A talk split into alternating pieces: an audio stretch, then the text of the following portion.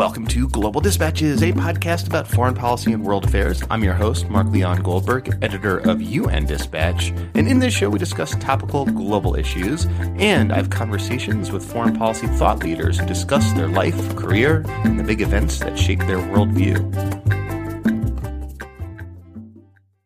Greetings from Dubai. I'm coming at you from the World Government Summit this week in the United Arab Emirates. Uh, this is a conference dedicated to ideas and technologies to make government work more effectively. It's sort of a cross between TED Talks and Davos. You have people like Neil deGrasse Tyson discussing government's role in science research, fancy displays of drone technologies and virtual reality stations. Uh, but you also have the UN Deputy Secretary General Jan Eliasson discussing the SDGs and international superstars like Mary Robinson and Muhammad Yunus, kind of keeping it real and maintaining a focus on harnessing these technologies and these ideas in the service of humanity at large. So it's been an interesting few days, and I have two interviews from the summit for you, which I think reflects the dual tracks of this conference. First up is Sarah Zeid, Princess Sarah Zeid, who is a longtime UN employee and humanitarian worker whose spouse is the Jordanian diplomat and royal and current UN High Commissioner for Human Rights, Prince Zeid Ra'ad Al Hussein.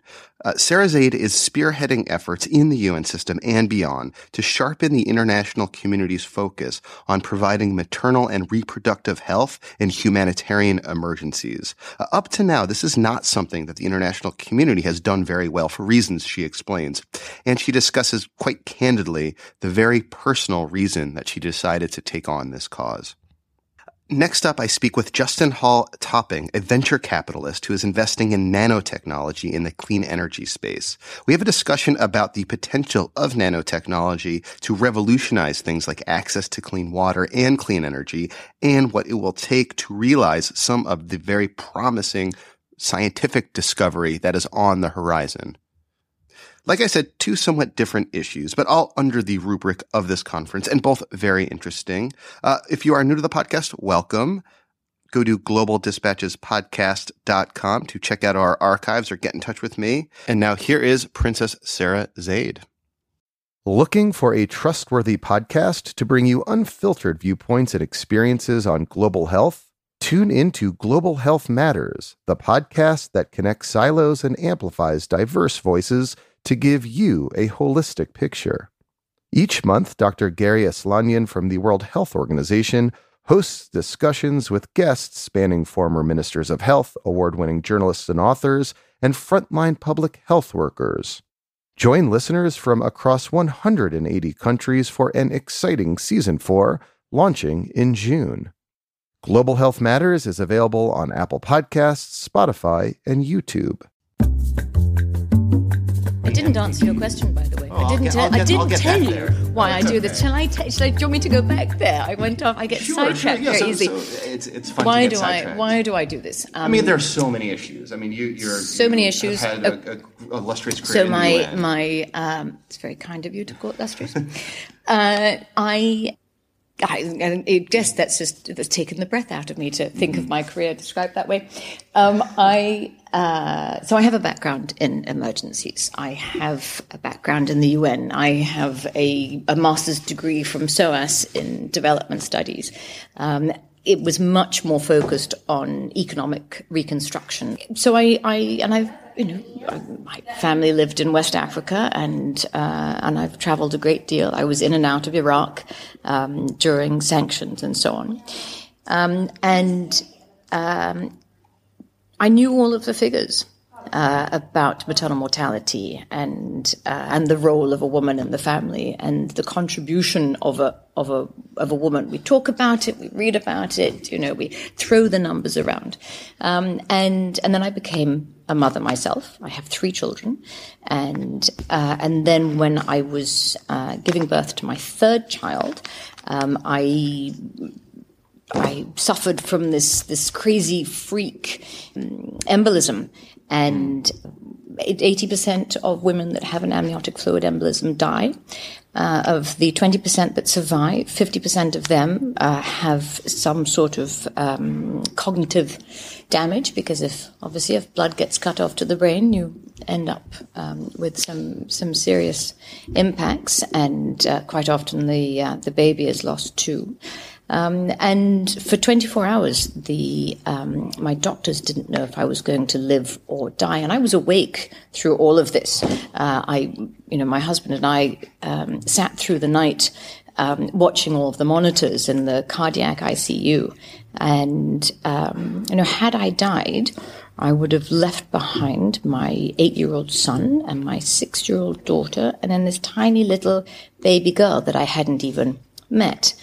Um, uh, and um, and it was it was it was staggering to me because all of a sudden I you know why is it that with all of that that background and experience and education and so on I never got it mm-hmm. uh, and I had to be I had to be struck by by lightning myself in order to to really uh, confront what it would mean to die during childbirth, what it means to uh, you know, maternal mor- morbidity, um, that sometimes surviving is the easy bit, and that you can, uh, whether it be um, um, postpartum depression, whether it be the, the physical injury that can result, and so on, how debilitating all of these things are and the impact that they have on your children and on your family and then on your community.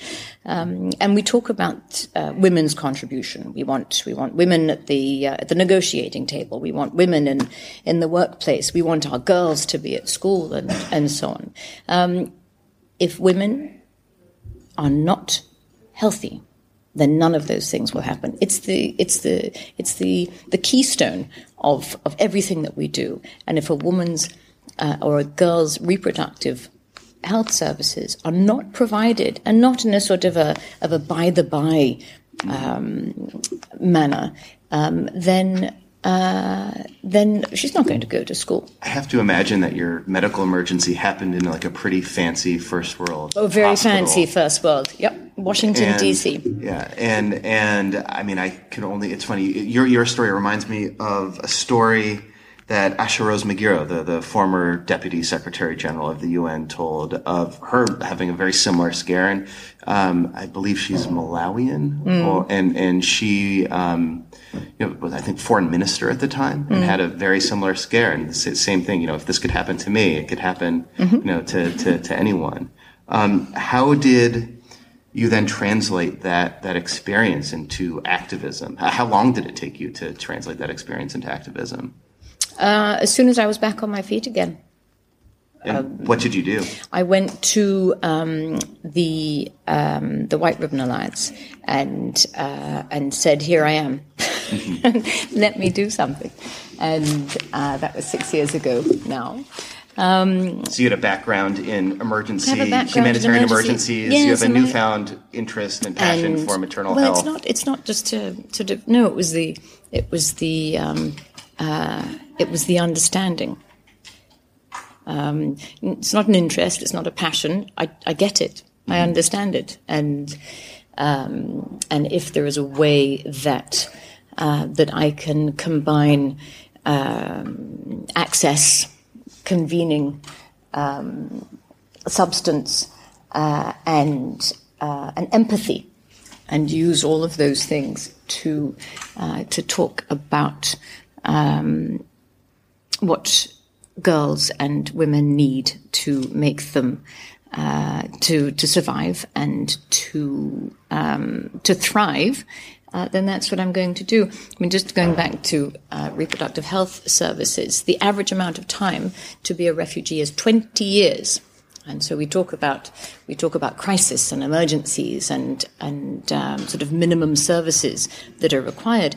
It, 20 years in a in a girl's life is not an emergency. It is not not a requirement for minimum um, minimum service provisions. In 20 years, you can be born, go through puberty, and have a baby yourself, uh, and um, uh, and we have to consider that. If, a, if, if you have a child and you are malnourished, the child will suffer. Um, if you have a child and you are not uh, educated, if, then the, the child will suffer. Um, and uh, why, I guess, why do you think that until now, the sort of cause or the focus on um, maternal and newborn health, specifically in humanitarian emergencies, has been somewhat overlooked? I have no idea. It's mm-hmm. baffling to me how. Well, what baffles me as well is is how is it that the community has been so divided and so siloed? It's a horrible word and very overused. Mm-hmm. Um, but why is it that we do not work more together? Why is it we insist on taking an individual? Uh, we, we all talk about an individual human rights um, but what we actually do is we take that individual and we break them up into lots of different pieces. And we have agencies and NGOs and programs um, that deal with um, with different bits of, and pieces of, of a person's needs. Uh, and so also what, for depending, example, you have well, let's see. Your stomach would go to WFP. Uh, your vaccines would go to to Gavi or the Global Fund. Um, your reproductive organs can go to UNFPA. Your children can go to UNICEF. You know, it's it's this sort of thing. And and um, I think that oh, and then of course, if you're living in in um, in a uh, an area where there's climate change. Now you can go to the, the Green Fund. You know, it's it's we're, we're so um, we work in so many little bits and pieces when when um, when really uh, all of those those needs are very. You know, do you expect for every one of your needs to, to have to go to, to completely different people and fill out completely different forms and, and be accountable well, I've, to all sorts of different things? You know, healthcare, you know, so actually I do. So but. you probably do exactly. Um, but um, why is it, uh, or, or, I should say, what then specifically are you trying to accomplish right now? Are, are you launched? I know the the, the new newborn uh, the, the part was it the, the every woman every, every child every, every woman every, every woman child. every child um, was um, a UN Secretary General initiative that was launched in 2010 um, and is underpinned by a technical document, the uh, Global Strategy for Women and Children's Health. And the aim in 2010 was to um, make progress on the health MDGs that were doing very badly. Uh, and those, um, right, like of all the MDGs, all the ones the MDGs, related to they were doing and, the best. Uh, yes. maternal health exactly. are the farthest from yes. completion of work. And um, uh, and so to build on the success of uh, of the first five years of Every Woman, Every Child, it has been rebooted. Um, the the new global strategy was launched alongside the uh, SDGs in September. Um, and uh, for the first time, so we battled to get uh, settings included uh, to understand the nuances of uh, of your need based on where you are. And so we uh, have included humanitarian and fragile settings into the global strategy, which means that um, that it is the responsibility of both the humanitarian community and the development community to uh, to work together um, for the health of women and children. And, um, and for the first time, we will have the opportunity to do long term planning uh, around um, RMNCAH in humanitarian settings. All right, what, what is the RMNCH? Reproductive, maternal, newborn, and child health. Okay. And um, what would uh, like an intervention look like? Um, what would be an ideal sort of RMNCH intervention in, say, you know, on, on the border of Syria and Turkey? There's, there's very little newborn health that takes place in uh, in humanitarian work. Um, there is very little um, uh, reproductive health um, advocacy for adolescents in the humanitarian space. Um, safe childbirth, um, uh, prenatal, antenatal care. Uh, there are some very easy things that that uh, that operate in the in the development world that are equally applicable in uh, in the humanitarian world. Anything from wash your hands to um, uh, access to um, to quality medicines to stop you from bleeding out, um, early and exclusive breastfeeding, kangaroo mother care, all of these things, access to contraception. Mm-hmm. So you know the the it's a it's a bit of an aside, but we we the the Zika um, virus. If we tell women not to get pregnant, um, it's rather difficult to stop women getting pregnant if they don't have access at the same time to contraceptive services. Um, sex happens whether it be in, in emergencies, in uh, in mosquito areas, and uh, and if you if you uh, want to delay pregnancy, you need to have access to um, uh, to the tools that mm-hmm. are going to. Is I mean the humanitarian sphere. I mean I don't have to tell you is, is already way overstretched mm-hmm. in terms of its ability to raise sufficient funds to uh, sufficient to the needs on the ground. Is there a concern that if you start to introduce issues of reproductive health that some of the you know domestic politics that have so far obstructed the larger donors, the largest donors, of the United States, from contributing to agencies like the UN Population Fund, mm. might somehow undermine your larger fundraising effort. And be, you know, because these unnecessarily and unfortunately get wrapped up into domestic politics about abortion, oftentimes, mm. um, even though it's it's neither here nor there, it, it happens, and, mm. and the U.S. is not a major funder for reproductive health for a lot of these reasons. Is there a concern then that um, that that what precious little humanitarian funds are available might become more depleted because donor, fewer donors are willing to contribute because uh, you're now doing like politically sensitive um, interventions. Does that mean we shouldn't do it if it's the right thing? No, no, I'm I'm, yeah. I'm on your yeah. side. Trust no, me. No, but it's you know it's the yeah. it's the um, I think that there are so many um, so many improvements that we can uh, we can do within the system. If you if you pull the the development and the humanitarian community closer together. You invest more in disaster risk reduction. You invest more in in multi hazard risk assessments. Invest more in women. Empower women, um, and uh, and we will see results. Uh, we understand in the private sector um, that you have to you have to give a little bit to get a great deal out. We need to have the same thing in, in the public sector. Uh, there is more than enough money out there in the world, um, and and it's a matter of um, of spending it um, efficiently.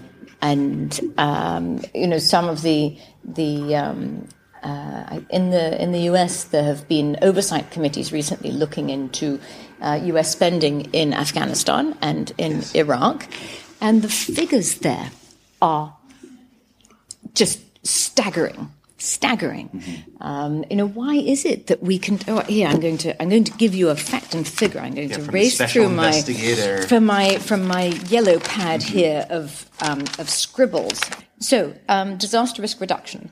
12 out of the 23 low income countries receive less than $10 million for disaster risk reduction over the last 20 years, while receiving $5.6 billion in disaster response. Come on. Uh, you know, it's um, time and time again, three fourths of humanitarian funding in the last 10 years has gone into the same 20 countries. The six largest recipients have had humanitarian appeals for 10 consecutive years. You know, we can do better. We can do so much better. Uh, and, uh, and so that's, that's what I, and, and also if you look, if you look at the agenda, uh, if the, if it's about reducing maternal mortality, if that is our target of reducing preventable maternal mortality, reducing preventable under five deaths, the majority of those are happening in fragile and, and humanitarian settings. And so that's what we have to focus on. Thank you so much for your time. Thank you. Thank you. This is great. I really appreciate it. Thank, thank you. you so much. Thank you. Thank you. And now here is Justin Hall Tipping speaking about a very different set of issues. Nanoenergy is when you look at the fundamental properties of matter um, and shrink things down, things appear that don't normally appear. So, for example, if I if I sort of look at devices here, you know, materials, they act a certain way. And as I shrink something down, it gets more and more energetic. So things take on properties that they don't normally have. So you would know, for example, something like aluminium, or in America we would say aluminum, right, which would be a very stable matter in the normal size. If I shrink it down to the atomic scale, it becomes combustible.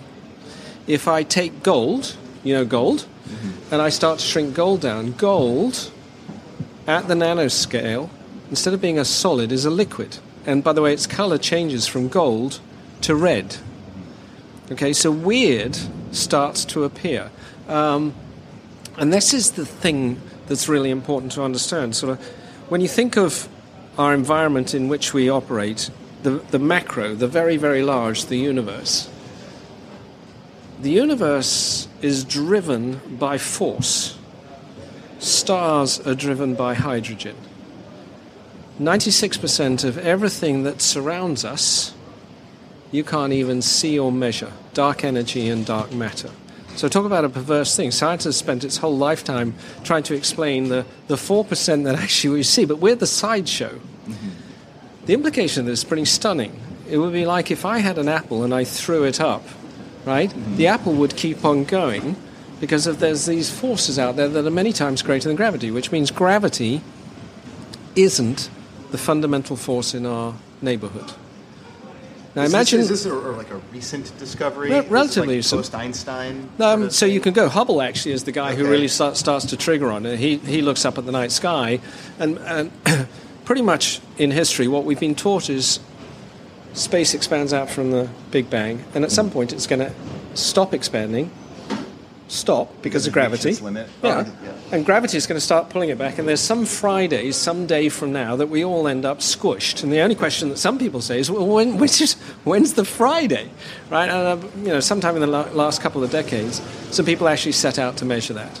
And what they actually measure is, is a fairly stunning implication that actually, if you look at the universe that we're in and space, space actually not only is not slowing down, it's expanding, expanding, expanding. Mm-hmm which means there must be a force greater than gravity pushing it. If we were having this conversation a few ten thousands of years from now and went out after we finished it and looked up the night sky, the night sky will be black. You won't see stars because they will have all moved away because of these forces.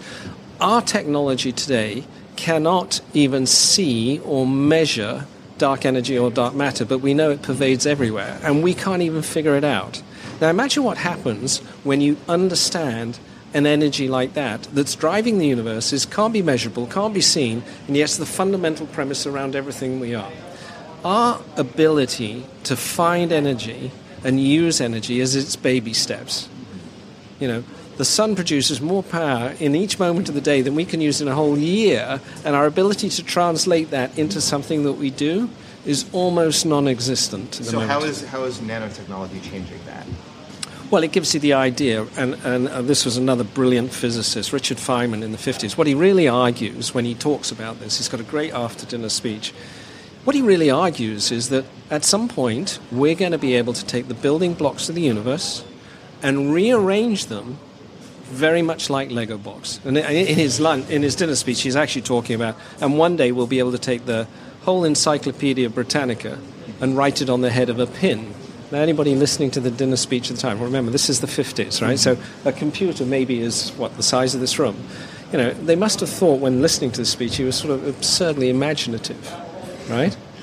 No, it's probably a little smaller than the uh, head of a pin. Right? Well, exactly. Well, but, so so what you're saying, and, and my understanding is that you can harness some of this energy to create energy, electricity, everything we use, uh, you know, in, in our day-to-day lives but it seems that you're describing this far distant future, not sort of something that has implications for like the 20 year horizon of like the Paris climate talks.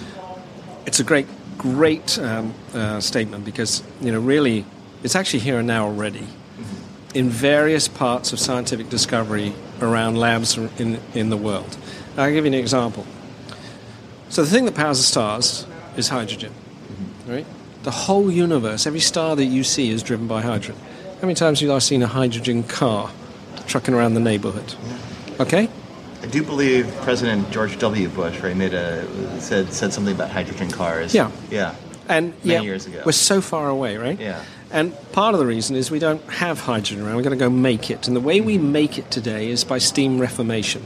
Okay, that's a fancy word for saying I take water in the presence of methane at about 700 degrees Celsius to 1100 degrees Celsius. Anytime I'm saying words like that at that kind of temperature, you know it's not a good thing, right? And the hydrogen we make is dirty hydrogen. We've got to go do something else. And if you look at one of these plants, mm-hmm. it looks like one of these big industrial plants which is why you don't really have uh, a hydrogen car at the moment. Mm-hmm. Not least from that part, but from the second part. The better way to take hydrogen is to take water, split it into the hydrogen and oxygen. Mm-hmm. Use that hydrogen because that's pure grade hydrogen. Mm-hmm. Well, here's a problem. You actually need a catalyst to give enough oomph to make this thing split apart. Catalyst that everybody says you've got to use in chemistry books is platinum. You would never use carbon, you know, like carbon in a pencil. Well, a, scientific team has recently taken communal garden carbon, tweaked its structure at the nanoscale, and it's as reactive as platinum. Which means the prospect of a fuel cell 30% cheaper without platinum is actually here and now. Mm-hmm. Now, the question is whether we're going to get behind being able to do this transformation from an oil carbon based fuel system to a non carbon based fuel system. But the technology, make no mistake about it, is here. Is there enough funding from the private sector to fuel this uh, th- this technology and this discovery, or do you need government support?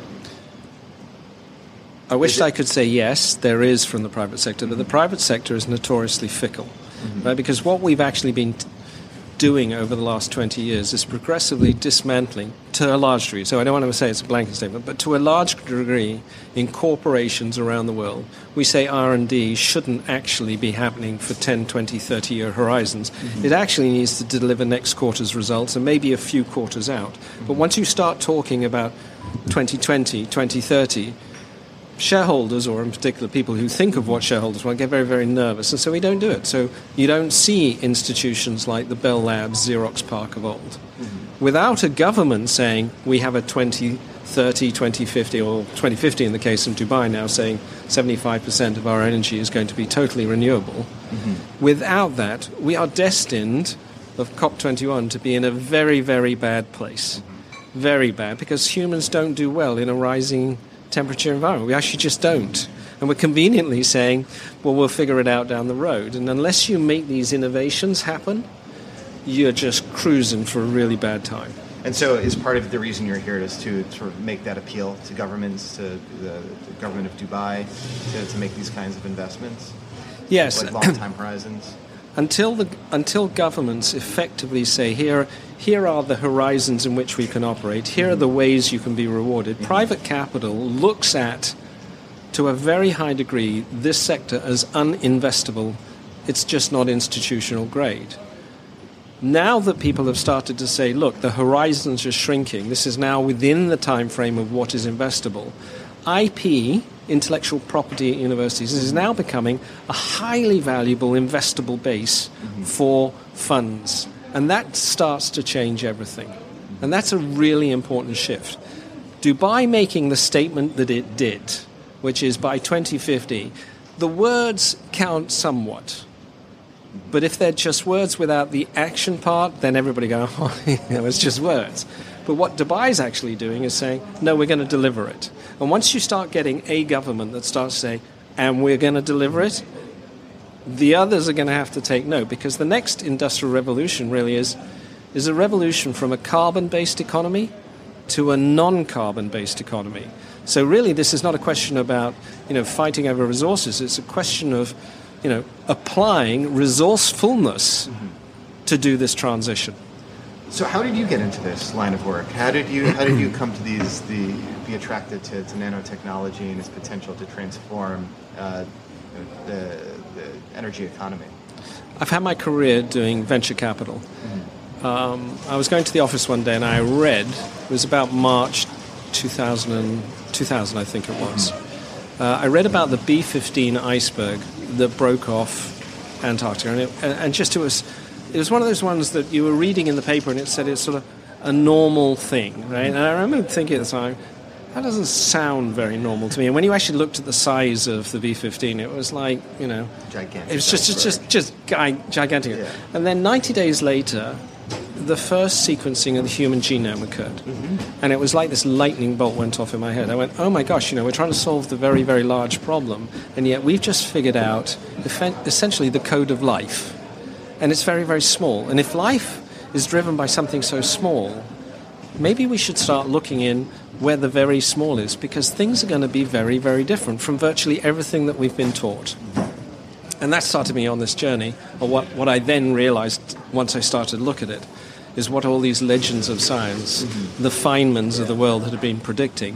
One day, which now is now, we would be able to get control over the building blocks of the universe. And in that control, what actually we gain control over is the essence of energy. That's actually what we're talking about. And once you get that, then it's sort of open field. And so I then decided, you know, if I was going to, you know, devote the rest of my life to something, I could either just do the Wall Street investment thing, or I should go do something that I could look at my kids and said, actually, you know what? I believe this. I believe in my generation and certainly yours, we can actually change the outcome, provided you go do. And at the time, I think I was felt pretty lonely. and part of the reason by being here and talking about it, it's, it's not as lonely anymore because there are a lot of other people that have sort of made that intellectual leap, which is, and it's here and now too. Well, now, are, are you investing in these to make a return as a venture capitalist? Like, have you have you you know made a return on these investments yet over the last like 10, 15 years? No, we're, we're actually on the verge of a couple of significant events. Um, I've always had the belief that if you, if you try and make people change habits just because it's a good thing to do, you'll get some of the people some of the time for a little bit of the time, right? So I'll, I'll not drive my car for the next couple of weeks, and then it's really raining, and I'll go, oh, you know, I really do need to drive my car, right? You actually can't change a habit unless you make it cheaper, better, faster. If I make it cheaper, better, faster, I have to do so with a, with a business mindset. And if you drive it to have those three features, making money for shareholders, then you can change the world. If you do it just to do some good, it'll last for a little bit. Mm-hmm. And so, yes, I come at this from a rock hard business point of view. I am determined that we build companies that are profitable, have long term shareholder return. But that's only going to come if we make breakthroughs that are over the horizon that appear next Friday. Mm-hmm. And we've got a number of things that we have been working on the last 10 years that are right there. What's what? Can you describe one of them? Well, we have a water company in India that actually takes dirty water and turns it into drinkable water. That's already in the field in Bengal. It's a remarkable company, a remarkable scientist, Pradeep out of IIT. On any scale you look at it, this is nanotechnology being employed to do not only social good, but actually go and change the world. We have a couple of companies in America, one of which is, for want of a better word, plastic television. Hmm. Right? Now, What does that mean? Just well, as it sounds. Think of it just as it sounds, right? Well, there's a reason why you'd want to think of doing this. This is something that we, and again, the scientists, when I say this, I take liberal use with a certain amount of the terms. Oh, you can't say plastic. but essentially, what you're really saying is if you look at any of most homes now in the Western world, we have all these flat screen TVs on our, on our wall. If you actually look at the power that these devices draw, it's like a refrigerator. Mm-hmm. And if you go into people's houses, you've got two or three of them. So, really, what you're saying is, I'm going to go and proliferate these devices, stick them on the wall. They're my refrigerators, they're burning a lot more power. Actually, what I need to do is have a better material that gives me what I want, which is massive, big screen size, draw a fraction of the power. Then you start to change the proposition of how much power displays use. And it's a lot. And if you do cuts there, you start to be able to change how people think and what they use and what industry is demanded to go make. Are there any indicators um, that we out who are not as obviously close to these issues as you are could look towards to see that we're moving in, in the right direction in terms of the kinds of investments that you're describing that would make a big difference? Like what how do we know if, if, if we're we're moving in the right direction? I think you're starting to see it on a number of different levels. First part is you're getting um, from a from a global basis, you're getting leadership like His Royal Highness here talking about what Dubai is going to do by 2050. Mm-hmm. I mean, that's a remarkable step. And I think it was yesterday he was appointing the 22 year old minister. You know, again, wow. Okay, these are really leading events. The second thing you're seeing is you're starting to see corporations start to realize, well, I better have a, like Tesla, I better have a, a power pack that's different from everything else, mm-hmm. right? And you start to string some of these dots, and what you realize is the inescapable conclusion that it's not just a few lone wolves out there saying, you know, this climate thing is actually now a real problem. You get 190 some countries finally signing a COP21. Um, you start to see corporations placing significant bets. You start to see global leaders being truly out there saying, actually, we're going to go do this. It's no longer in the what if category anymore. It's actually within the one and two decades from here that actually becomes reality. All right, thank you all for listening. Presumably, by the time you're listening to this, I am on a plane back to the United States from Dubai. It's been a great trip, really interesting. Check out UN Dispatch. We'll be writing some more posts about this conference and about some of the more intriguing things I've watched and seen and viewed. Also, follow me on Twitter. I've, I've been tweeting a lot from this conference at Mark L. Goldberg. All right, see you later. Bye.